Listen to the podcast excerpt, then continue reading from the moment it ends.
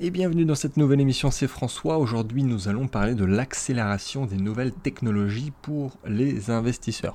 Alors, c'est l'accélération d'abord d'un point de vue scientifique, technologique, mais forcément indirectement l'accélération de nouvelles opportunités tech pour les investisseurs. Alors, on va aborder 11 euh, points, 11 thématiques, domaines, pôles différents qui sont intéressants. Euh, ce sont des thématiques sur lesquelles euh, j'ai investi personnellement via soit des entreprises, soit parce que c'est déjà euh, des, des, entreprises qui sont déjà en place, ou alors des startups. Enfin, en tout cas, il y a plein de façons de, différentes d'investir dessus. Et on va prendre 2-3 minutes sur chaque point pour le développer. Alors ça va pas être très très abouti à chaque fois, mais c'est justement pour faire une introduction aux nouvelles technologies qui seront intéressantes pour les investisseurs. Alors si tu es passionné comme moi par, les sciences, par les nouvelles technologies, ça sera très intéressant pour toi. Si tu veux plus l'aspect investissement, prends des notes, euh, mais on va faire en sorte que voilà, ça sera très synthétisé, que ça soit court.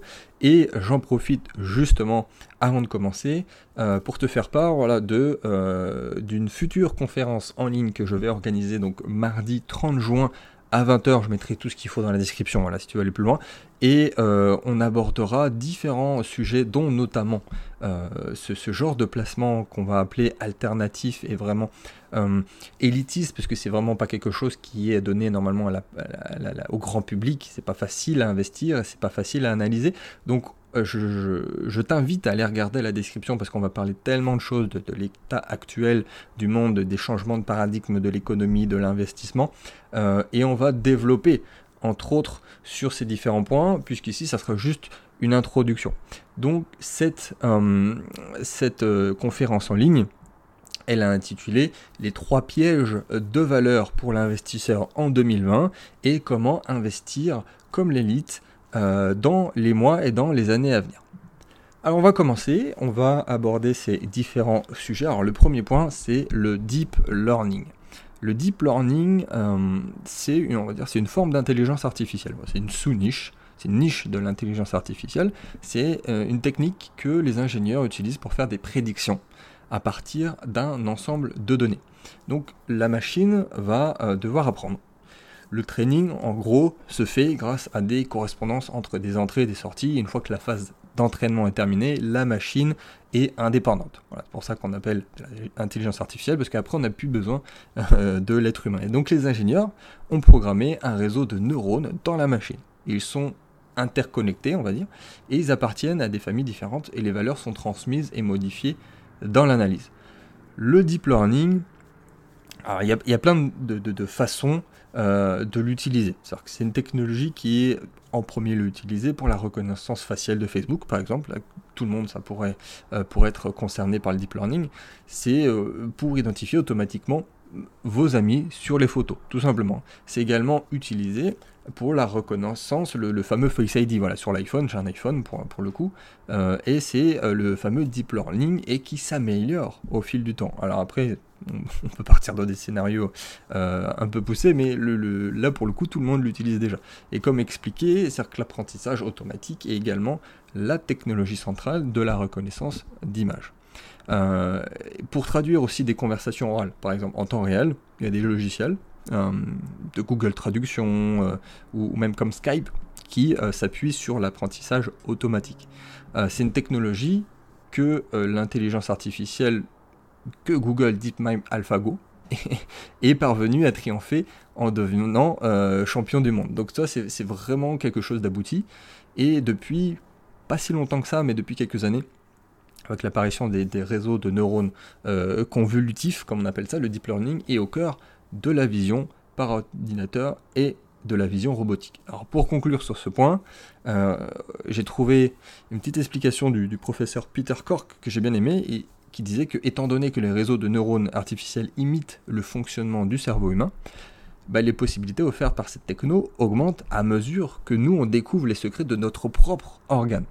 Et c'est très très intéressant euh, de s'y pencher juste pour l'aspect-là. Et en, comprenant l'algorithme sur lequel repose notre cerveau humain, euh, les moyens apportés sur l'évolution au fil du temps, pour comprendre les images, l'ingénierie inversée va nous permettre de porter le potentiel du cerveau humain sur les réseaux artificiels. Donc ça c'était le premier point, le deep learning, j'en avais déjà euh, parlé, très très brièvement lors de mon séminaire en mai 2019, mais c'est un domaine qui me passionne. Deuxième point, le, le streaming. Alors là, c'est un peu plus connu du grand public, ça paraît moins compliqué, et, tout simplement le streaming, voilà, c'est utilisé pour visionner ou écouter des contenus en ligne, des films, de la musique, et c'est un protocole qui permet la lecture instantanée. C'est ça qui est intéressant, parce que jadis, pour les, pour les plus vieux, ça mettait très très très longtemps pour regarder une vidéo sur Internet. Et donc là, c'est la lecture instantanée de vidéos, de musique directement sur votre navigateur web. Donc le streaming, on peut avoir l'impression que c'est déjà abouti, mais on est encore au début de ce marché. Et euh, c'est largement développé, on peut le dire, sur Internet euh, dans les années 2000 avec le lancement de toutes les plateformes de streaming qu'on connaît, YouTube, Dailymotion, Deezer, Spotify, et le streaming, ça permet simplement de regarder ou d'écouter sur Internet sans avoir à télécharger le fichier. Et clairement, là, c'est devenu un protocole incontournable, et on estime, voilà, j'ai fait une petite recherche pour toi quand même, que le streaming représenterait voilà, près de 58% de la bande passante mondiale. C'est juste énorme. Et le rapport de, de recherche vidéo streaming media software, ça fournit un point de vue réel de l'industrie, des tendances et euh, des dynamiques futures pour le taux de croissance du marché qui, qui augmente tous les ans. Donc il y a plein d'opportunités encore là-dessus. Et, euh, la taille du marché et les principaux acteurs, on va dire, de l'industrie, euh, ça nous on a, on a au moins une dizaine d'années encore de croissance là-dessus et c'est juste incroyable encore sur les opportunités qu'il y a là-dessus alors qu'on croit que justement tout a été fait déjà. Donc ça, c'était le streaming, le deuxième point pour lequel ça peut être intéressant pour toi d'investir. Troisième point, troisième opportunité, troisième nouvelle technologie, euh, les véhicules électriques. Les véhicules électriques, euh, on, est encore au tout début, pour le coup, à la différence du, du streaming, on est au début de l'adoption massive. Ça fait quand même un petit moment que les ingénieurs travaillent dessus. Et euh, on a plein d'innovations qui, arrivent en même temps que des véhicules électriques, en même temps que le développement et la commercialisation des véhicules électriques. Et ces dernières semaines, ces derniers mois, on a vu euh, vraiment une, explosion. Même il y a eu des records de vente en France, même pendant le confinement, avec des records tous les mois, en janvier, en février, en mars, ainsi de suite, de véhicules électriques. Et de part aussi l'adoption des bornes de recharge, ainsi de suite. C'est pour le savoir parce que j'ai acheté un véhicule électrique en début d'année. Et euh, pourquoi on est encore au tout début? Parce qu'on ne maîtrise pas encore euh, tous les tenants et les aboutissants de ce qu'il y a dedans. Alors évidemment, euh, il y a encore une marge énorme pour l'amélioration à venir sur les batteries des lithium. pareil, on va avoir, ça a été annoncé des nouvelles voitures avec un toit photovoltaïque. Il y a plein de choses, et même au niveau des véhicules électriques low cost on est plus sur du, euh, du, cher, du haut de gamme pour l'instant. Et on a Renault aussi qui a annoncé une future voiture électrique low cost pour le marché européen. Donc tous les indicateurs montrent que l'avenir de l'automobile, c'est bien euh, de l'électrique. Et dans le monde entier, il y a des chercheurs qui travaillent à l'amélioration tous les jours, des innovations et de l'ensemble de toutes les filières électriques. Véhicules, batteries, les bornes de recharge, tout ce qui va avec. Et euh, même si on est encore, je crois en France, c'est de 8% des achats de véhicules euh, qui se font euh, des véhicules électriques globalement, c'est croissant et c'est croissant même de mois en mois. Mais plus d'année en année, c'est de mois en mois. Donc ça, c'était les véhicules électriques. tu connais sûrement le numéro 1 sur le marché, mais ça peut être intéressant de creuser et de voir ce qui se fait soit en termes d'innovation, soit tout simplement pour investir sur l'entreprise qui crée des véhicules électriques. Quatrième point, euh, l'automation. Je, crois qu'on dit automation, la traduction littérale en anglais, mais l'automation, c'est la capacité euh, de piloter les machines de façon automatique.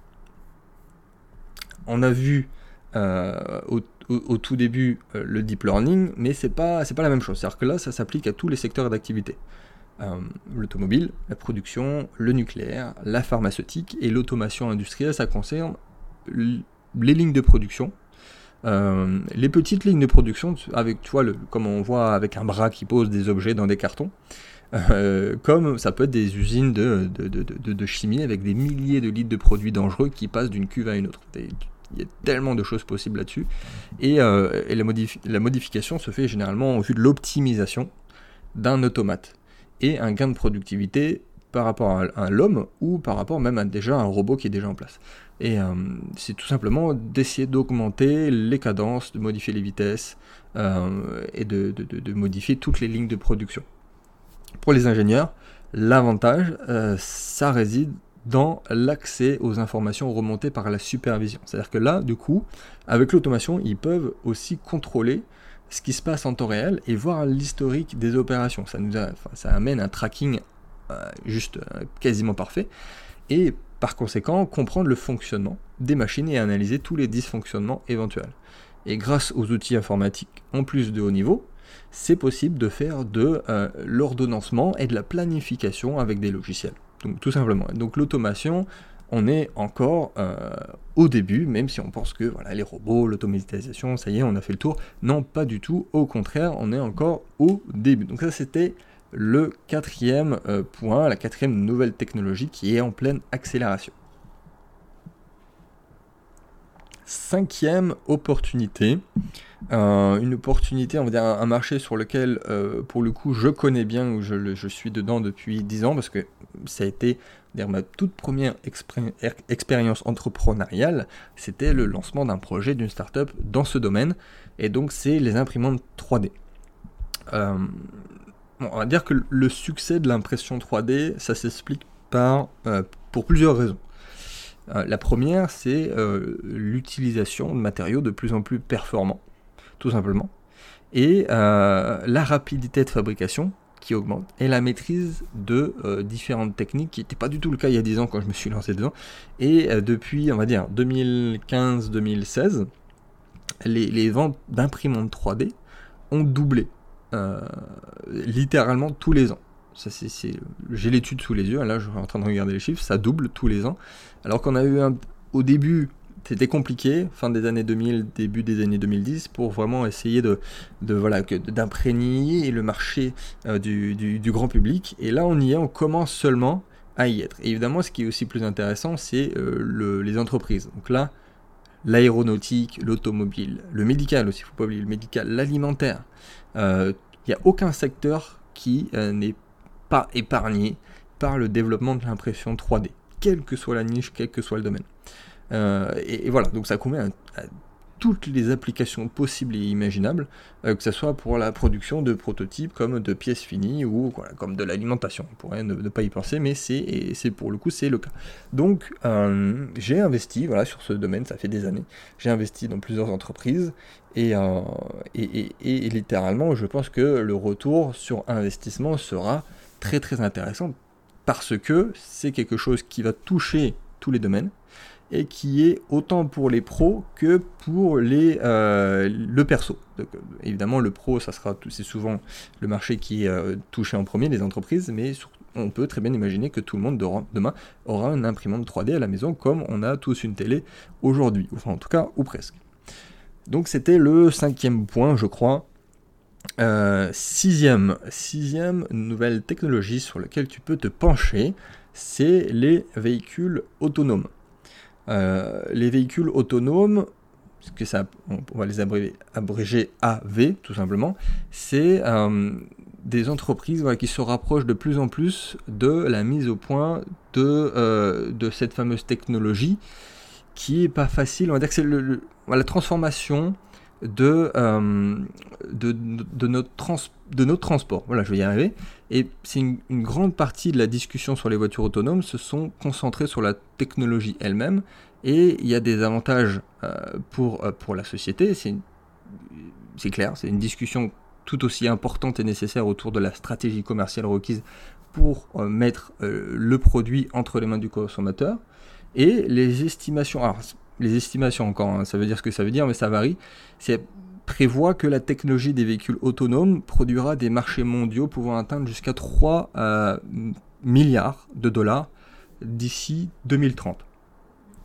Alors ça veut dire forcément qu'il y a beaucoup de revenus euh, potentiels en jeu, beaucoup de création aussi de, de, nouveaux jobs, et c'est pas étonnant que l'investissement dans cette techno se euh, se, calcule en milliards de dollars, tout simplement, par an, je le précise, donc c'est par année.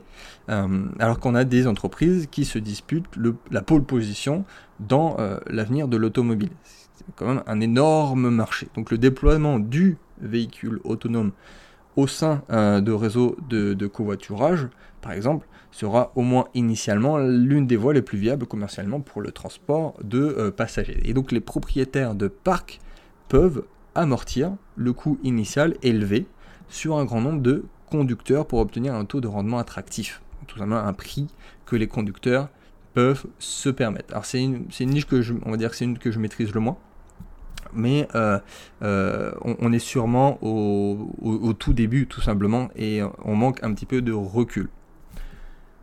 Point suivant. Euh, point suivant aussi que tu dois forcément connaître, les drones. Alors, les drones, on est passé d'un objet de loisir pour le grand public, un truc sympa qu'on achète pour Noël, à une application professionnelle. C'est-à-dire que les, drones, tout simplement la capacité des drones à voler de façon autonome, ou même tout simplement être contrôlés à distance pour le sol, on n'est pas du tout au même niveau qu'il y a quelques années. On n'est pas encore au même niveau qu'on sera dans quelques années. Donc il y a plein d'usages, hors loisir bien sûr, euh, ça peut être même militaire, ça peut être euh, d'entreprise, civile, et, avec des usages qui sont tout simplement à, un outil technologique. Alors, même si les drones destinés au grand public représentent encore aujourd'hui euh, le plus de ventes, ce sont les appareils à vocation professionnelle qui, qui, qui développent en fait aujourd'hui l'innovation. C'est-à-dire que bon, en tant que tel, pour le loisir, on n'a pas trop besoin de développer ce marché. Mais là, c'est vraiment ce qui est à vocation pro qui dope aujourd'hui euh, la recherche et le développement de cette innovation. Donc pour s'adresser au marché pro, les entreprises se sont positionnées sur plusieurs secteurs. Il y a l'agriculture, tout d'abord, euh, c'est assez intéressant de, s'imaginer euh, sur, sur cette thématique. Il y a, euh, je suis en train de lire en même temps sur, sur ce qui est possible de faire là, sur, sur les différentes branches imaginables. Il y a la livraison de colis, bien évidemment, sur lequel des très très grandes entreprises sont en train de développer des, prototypes. Et, et, ça apporte de nouveaux problèmes. Tout ce qui est évidemment juridique, la réglementation derrière peut être problématique. Vous imaginez bien que la livraison par drone d'Amazon, ça peut, et ça pose encore problème euh, en tout cas en France. Et certaines régions aux États-Unis où c'est autorisé, mais ça va demander encore quelques années pour que ça soit quelque chose de généralisé. Euh, alors, il y a plein de services innovants aussi qui émergent, c'est ultra intéressant. Je vais essayer de pas tout te dire. Euh, il y a prise de vue aérienne pour l'immobilier aussi, par exemple, c'est ultra intéressant. la promotion touristique, l'inspection technique, voilà, des tests d'inspection énergétique sur les immeubles, euh, inspection pour la construction, pour le bâtiment évidemment, la sécurité sur la surveillance de, des grandes zones, la surveillance pour, euh, euh, pour des manifestations, pour, pour un festival, la surveillance de, de feux de forêt. Alors là, j'ai une liste sous les yeux, c'est assez incroyable. Donc les marchés les plus porteurs pour les drones à usage professionnel relèvent non pas de la construction du drone en tant que tel, mais euh, des applications autour des drones, c'est-à-dire le traitement de données, euh, les logiciels en interne, les technologies euh, de neutralisation des drones également. Donc c'est aussi très intéressant et je t'invite à approfondir sur le sujet. Nouvelle technologie suivante également que j'avais cité lors de mon séminaire en mai 2019 euh, qui avait euh, euh, vraiment choqué, on va dire, le public, on n'était pas loin de ça, et c'est le séquençage de l'ADN. Donc le séquençage nouvelle génération, le NGS, également connu sous le nom de séquençage à haut débit, c'est un terme qui est utilisé pour décrire plusieurs technologies en même temps. donc c'est des technologies pour le coup très récentes, ça peut-être 5 ans, euh, et ça permet de séquencer en fait l'ADN euh, très très rapidement avec des méthodes comme euh, le séquençage de Sanger. Là aussi, je t'invite à regarder exactement ce que c'est. Et ça a vraiment révolutionné l'étude de la génomique et de la biologie moléculaire. Donc on est encore au tout tout tout début, il n'y a pas beaucoup d'entreprises qui sont dessus pour le coup. Et, et cette techno, ça utilise l'application clonale et euh, le, séquençage par synthèse. on ne va pas aller dans le détail évidemment, mais c'est le processus qu'en fait ça permet d'identifier euh, les bases d'ADN lorsqu'elles sont incorporées dans la chaîne, dans la chaîne d'acide nucléique. Et cette, euh, cette techno hautement évolutive, ça apporte plein d'opportunités. Je te laisse même imaginer vers quoi on pourrait aller, mais ça peut être appliqué à plein de choses, à des petites régions ciblées au niveau du corps humain, comme l'ensemble du génome avec toutes les variétés de méthodes qui pourraient s'appliquer. Donc c'est encore ultra passionnant, c'est un domaine que je maîtrise moins, puisqu'on touche euh, à la génomique, c'est un truc que je maîtrise moins, mais c'est euh, j'ai envie d'approfondir. Donc j'espère que toi aussi. Point suivant, euh, la biotech. Recherche et développement dans la biotech. alors la biotechnologie, qu'est-ce que c'est? C'est l'application de euh, la science et de la technologie aux organismes vivants. Euh, alors, d'autres matériaux aussi qui ne sont pas vivants, c'est des non-vivants, euh, mais c'est assez particulier, on va pas en parler. Donc en général, ça se fait en créant ou en modifiant une protéine qui va servir d'usine pour réaliser une fonction. Alors l'avantage des biotech par rapport aux autres technos, on, va essayer d'en donner quelques-unes pour être vraiment synthétique, mais c'est euh, il y, a beaucoup d'avantages également. Donc il y a une capacité déjà de réplication naturelle. Il y a une grande rapidité euh, des réactions cellulaires qui est due à un rapport surface-volume élevé qui favorise le transport rapide dans la cellule. Là, j'ai commencé à, perdre la moitié de l'odeur. Et euh, ça donne plein de possibilités, en particulier la capacité de produire des matériaux biologique. Donc il y, a, plein de façons de produire des applications pour la biotech. Euh, il y a le génie génétique, il y a le microbiologique, euh, il y a le protéique. Voilà, je te donne ça comme ça. Euh, on va pas rentrer dans les détails, mais c'est c'est aussi très très intéressant. Et d'un point de vue investisseur, la biotech c'est un marché très très particulier parce que c'est c'est de la, de la R&D tout simplement. C'est de la R&D et c'est très très compliqué de, euh, de, se baser ou de faire une analyse sur de la RD parce que ça produit pas encore de valeur. Alors tu peux avoir un ROI qui va être énorme parce que ça y est, tu as trouvé la pépite et que euh, et forcément derrière tu as un x100, tu as un x1000 parce que tu peux ne rien avoir pendant 10 ans et bim, à la dixième année, euh, ça y est, on a trouvé le Saint Graal et ça explose, comme ça peut ne jamais aussi avoir de retour sur investissement. Donc la biotech c'est vraiment vraiment réservé à, des investisseurs très aguerris ou à des personnes qui veulent prendre énormément de risques avec un profil agressif. Mais, euh, mais en tant que tel, c'est passionnant d'un point de vue scientifique, mais ne faites pas de bêtises euh, pour, euh, pour les, les, investisseurs qui sont plus débutants. Ensuite, dixième point, je crois, dixième, c'est les digital wallets. Donc les digital wallets, on va dire que la transformation de la banque, du système bancaire, un portefeuille numérique en bon français, un portefeuille électronique, c'est un système logiciel qui stocke en, toute sécurité les informations de paiement et tout ce qui va avec, hein, les mots de passe des utilisateurs, pour euh, différents modes de paiement. Évidemment sur le web en premier lieu, et quand on utilise un portefeuille numérique, les utilisateurs peuvent effectuer des achats facilement, très très rapidement, avec très peu de frais. Euh, et ils peuvent voilà, également créer des mots de passe euh, plus solides sans se soucier de savoir s'ils pourront s'en souvenir plus tard. Donc les portefeuilles numériques, ils, peuvent être utilisés avec des systèmes de paiement mobile euh, qui permettent aux clients de payer leurs achats avec leur smartphone. Il y a plein d'applications aussi.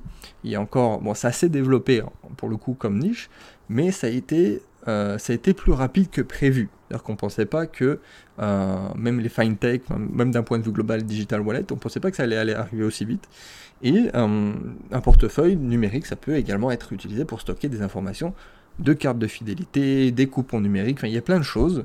Et c'est un, domaine euh, qui peut aussi se, devenir tout simplement très rentable pour un investisseur parce qu'il y a beaucoup d'acteurs et il n'y a pas encore de, de, d'acteurs qui, qui est devenu numéro un sur le marché tout simplement.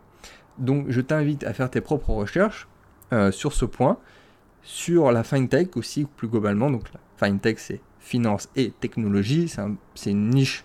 Euh, les digital wallets c'est une niche des fintech, mais euh, c'est en pleine explosion, c'est en plein développement et il y a encore plein de choses à faire.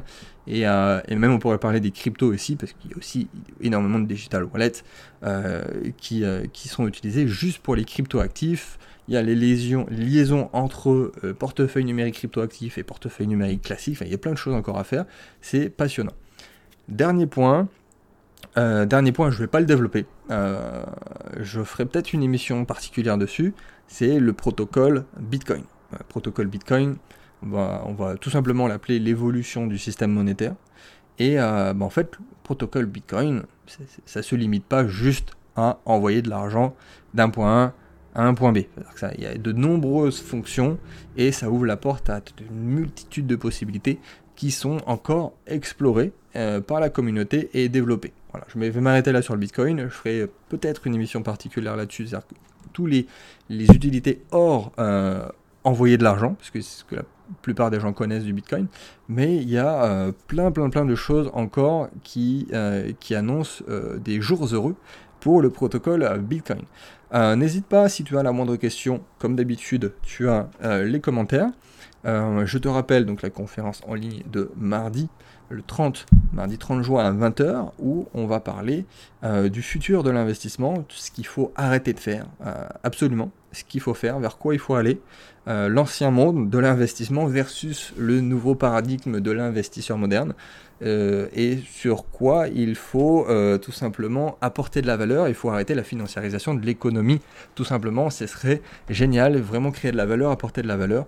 Et voilà, on revient aux fondamentaux de l'argent. On va parler de tout ça, on va parler des différents pièges de valeur voilà, que 99% des gens et même des investisseurs aguerris tombent, tombent en plein dedans, quoi. Ils sont euh, carrément les deux pieds dedans. Euh, et, on va donner des solutions, évidemment, pour investir avec des rendements intéressants, des hauts rendements, tout en apportant de la valeur et en étant éthique. Donc voilà, je t'ai fait un petit topo très rapide. Tu as la description euh, avec les liens à l'intérieur. Tu peux aller cliquer dessus et t'inscrire. C'est gratuit. C'est limité en termes de personnes parce que je veux vraiment le faire en direct cette fois-ci. Je le faire en live et donc s'il y a trop de monde, ça devient ingérable après pour répondre à tout le monde. Euh, donc c'est limité. Je sais pas encore si je ferai un replay, on verra bien. Mais en tout cas, si ça t'intéresse tu peux t'inscrire et dans tous les cas, je vais essayer de faire des mails avec un récap euh, pour t'apporter de la valeur si tu ne peux pas être à la conférence et je te dis à très bientôt dans une prochaine émission.